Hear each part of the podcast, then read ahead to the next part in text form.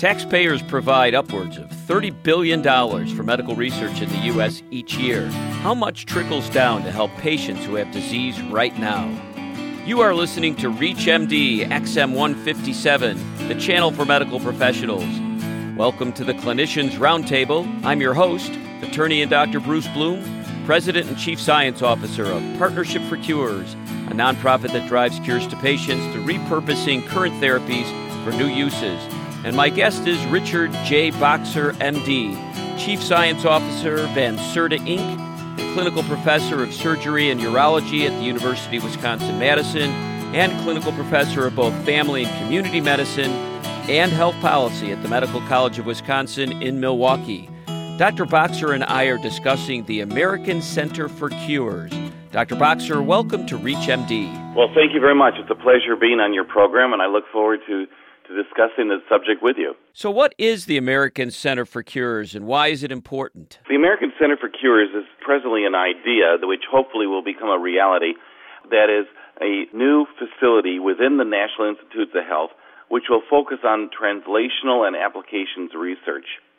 It is important because we have through the last 50 years or longer using universities and the National Institutes of Health had amazing discoveries and yet those discoveries have not necessarily translated into better health for Americans and indeed for humanity. And so we are pushing hard, the we as scientists and clinicians, presidents of medical schools, and Nobel laureates are pushing for a new approach, a new pathway to discovery so that America and the world can see a better day. And whose idea was this to start with? Well, the idea developed from a man named Lou Weisbach, who is from Chicago. He is a business person, entrepreneur, philanthropist who came up with the concept in early 2000 that the way healthcare research was presently, or at least at the time, and actually presently being done, was not sufficiently reaching the goal that we all had, which is to have cures of diseases. And so he asked me to work with him to get a political answer to this very vexing question. And so the two of us got together and started working on this in a manner in which we were focusing a, a tremendous amount of energy to get to the Congress and to the public in general. And what's your background and what's Lou's background that would make you such an awesome team putting this together? Well, I appreciate the compliment. We do make a good team. Lou's background, uh, again, is as a business person. He started uh, with a small loan from his mother 30 years or so ago, a company called Halo Industries, which eventually became the world's largest branded merchandise that is really logo kind of merchandise company. Uh, he eventually sold that and has been working on a lot of other interesting projects since then. I am a urologist, and uh, I've been practicing um, in Milwaukee, Wisconsin, both in private practice and uh, now I'm at the University of Wisconsin, both in Madison and also the Medical College of Wisconsin, and working as a professor in health policy and surgery. And finally, I just recently will be moving to Miami, where I'll be a professor of urology at the University of Miami. If you've just tuned in, you're listening to the Clinicians Roundtable on ReachMD XM 157, the channel for medical professionals. I'm your host, Dr. Bruce Bloom, and I'm speaking with Dr. Rick Boxer of the Medical College of Wisconsin about the American Center for Cures. So you mentioned that this is a political solution. Tell us what that means. The I, I call it a political solution is that really not as much a solution as using the political process to gain more scientific knowledge. Presently, we have a uh, the, the politics of uh, whenever there's government involvement using government or federal or certainly public monies, uh, there is politics and there is the government involved. What we want to do is focus the energy of the funding, new funding, not taking money away from other projects, but new funding towards this translational and applications research facility. Describe for us what that means, translational and applications research, and why is that different from what's going on currently in the government? Well, for the last probably 500, maybe 1,000 years, uh, research has really been basically curiosity driven. For example, when uh, Christopher Columbus thought the world was round, he went to King Ferdinand and Queen Isabella and got money to sail around the world. Now, if, if a research professor wants to learn about the DNA of a yeast cell, then he or she will go to the NIH and get money. And so the scientist is curious and then seeks funding to answer the question that he or she is posing. We, on the other hand, are doing what's called mission driven research we um, will have a council, which we'll discuss in a moment, but the fundamental process will be a, a cures council composed of great entrepreneurs, great scientists, agent, federal agency heads, and they will uh, look at for various diseases, maybe three or four at a time, that have the greatest impact on Americans or perhaps humanity in general, and um, also the greatest likelihood of cure. And those particular diseases will be focused upon, and the request for proposal, that is, research monies will be available for scientists to answer specific questions about specific diseases rather than just what interests them. So, if you're really talking about translational medicine and finding cures, and this is a governmental body, who will own the patents and all of those kinds of things? Well, begin with, um, I think I may have forgotten to answer a little bit of your question about translational applications research. Basically, what it means is that the American Center for Cures will focus on the bringing the discoveries that have already occurred to the bedside. In other words, um, applying the, the the knowledge to the patient rather than being a center where we create pieces of the puzzle, which is really what the NIH does. Um, we are going to put the puzzle together. For the first time, we're going to put the puzzle together. Um, and in fact, um, when I first started discussing the project with the director of the National Cancer Institute, he said to me, probably somewhat kiddingly, but nonetheless all too real, he said that he would not be surprised if there were three or four cures on the shelf that no one even knows about because no one's looking for them.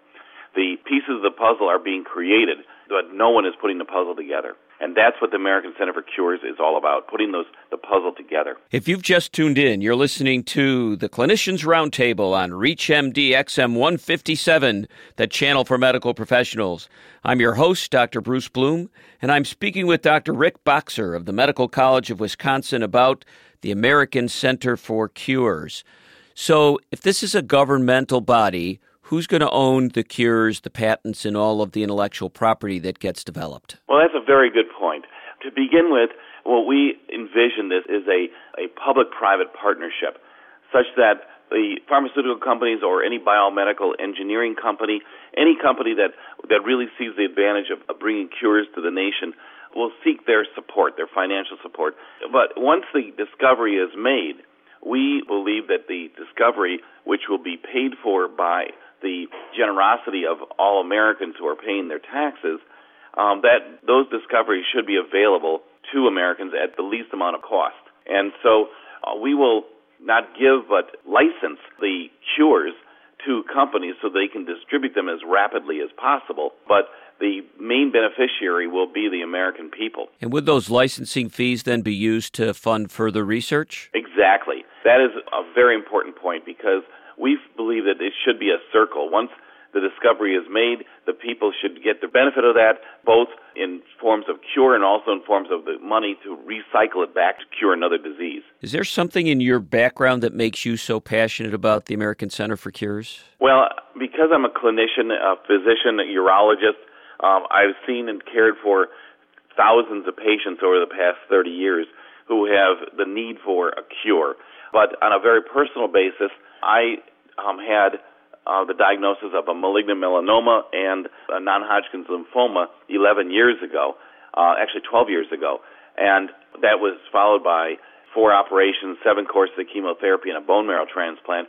And because um, I am here as a beneficiary of science, I mean, I'm really literally sitting or standing on the shoulders of those people who came before me, both patients who perhaps died um, in the in seeking a cure or scientists who helped create the cure. For me personally, the problem is that um, I don't want to be the unusual individual that has been cured. I want to be the typical person who has been cured, and I've dedicated my life in certain respects to this concept and this project so that more people, uh, in fact, as many people as possible, will be cured of their diseases. So, who's supporting you and Lou and the others on your team in getting this done? Well, we have a number of Nobel laureates. We have presidents of universities, medical schools, deans of medical schools, several dozen congressmen, both senators and representatives. So, uh, just just folks, you know, basically who have heard about it, are supporting this and are hoping that the legislation will be uh, once again introduced. It was introduced a year or so ago, but once again introduced and this time passed Um, in addition, we hope that this will be um, part of the presidential campaign or discussions thereof. They've already started discussing and had a conference regarding cancer, and healthcare is one of the most important, in fact, it's the most important domestic policy to be discussed during this presidential campaign, and so we're hoping that will become part of the discussion. So, what forces are against this idea, and why would they not support it? Well, it's hard for me to understand why somebody is against this. I obviously I'm very close to it. I'm biased, but I don't see any downside. But specifically, there are some people in the scientific community, specifically government sciences, even more specifically the NIH, um, who sees it, see this as a bit of competition or out of their control as far as monies expended. Some people think that this will create another bureaucracy for science, and we strongly believe it will not because we strongly believe that there is too much bureaucracy in the, the present area of, of scientific endeavor. The $28 billion agency, the National Institutes of Health, has done brilliant things, and we celebrate all of their discoveries. But there is a culture there that isn't necessarily conducive to what would be called big science. Big science meaning big projects, taking on really large projects, such as curing a particular disease. They're outstanding in small science, which is critical science, but that is basic science and not applications um, research necessarily. So, who's against it?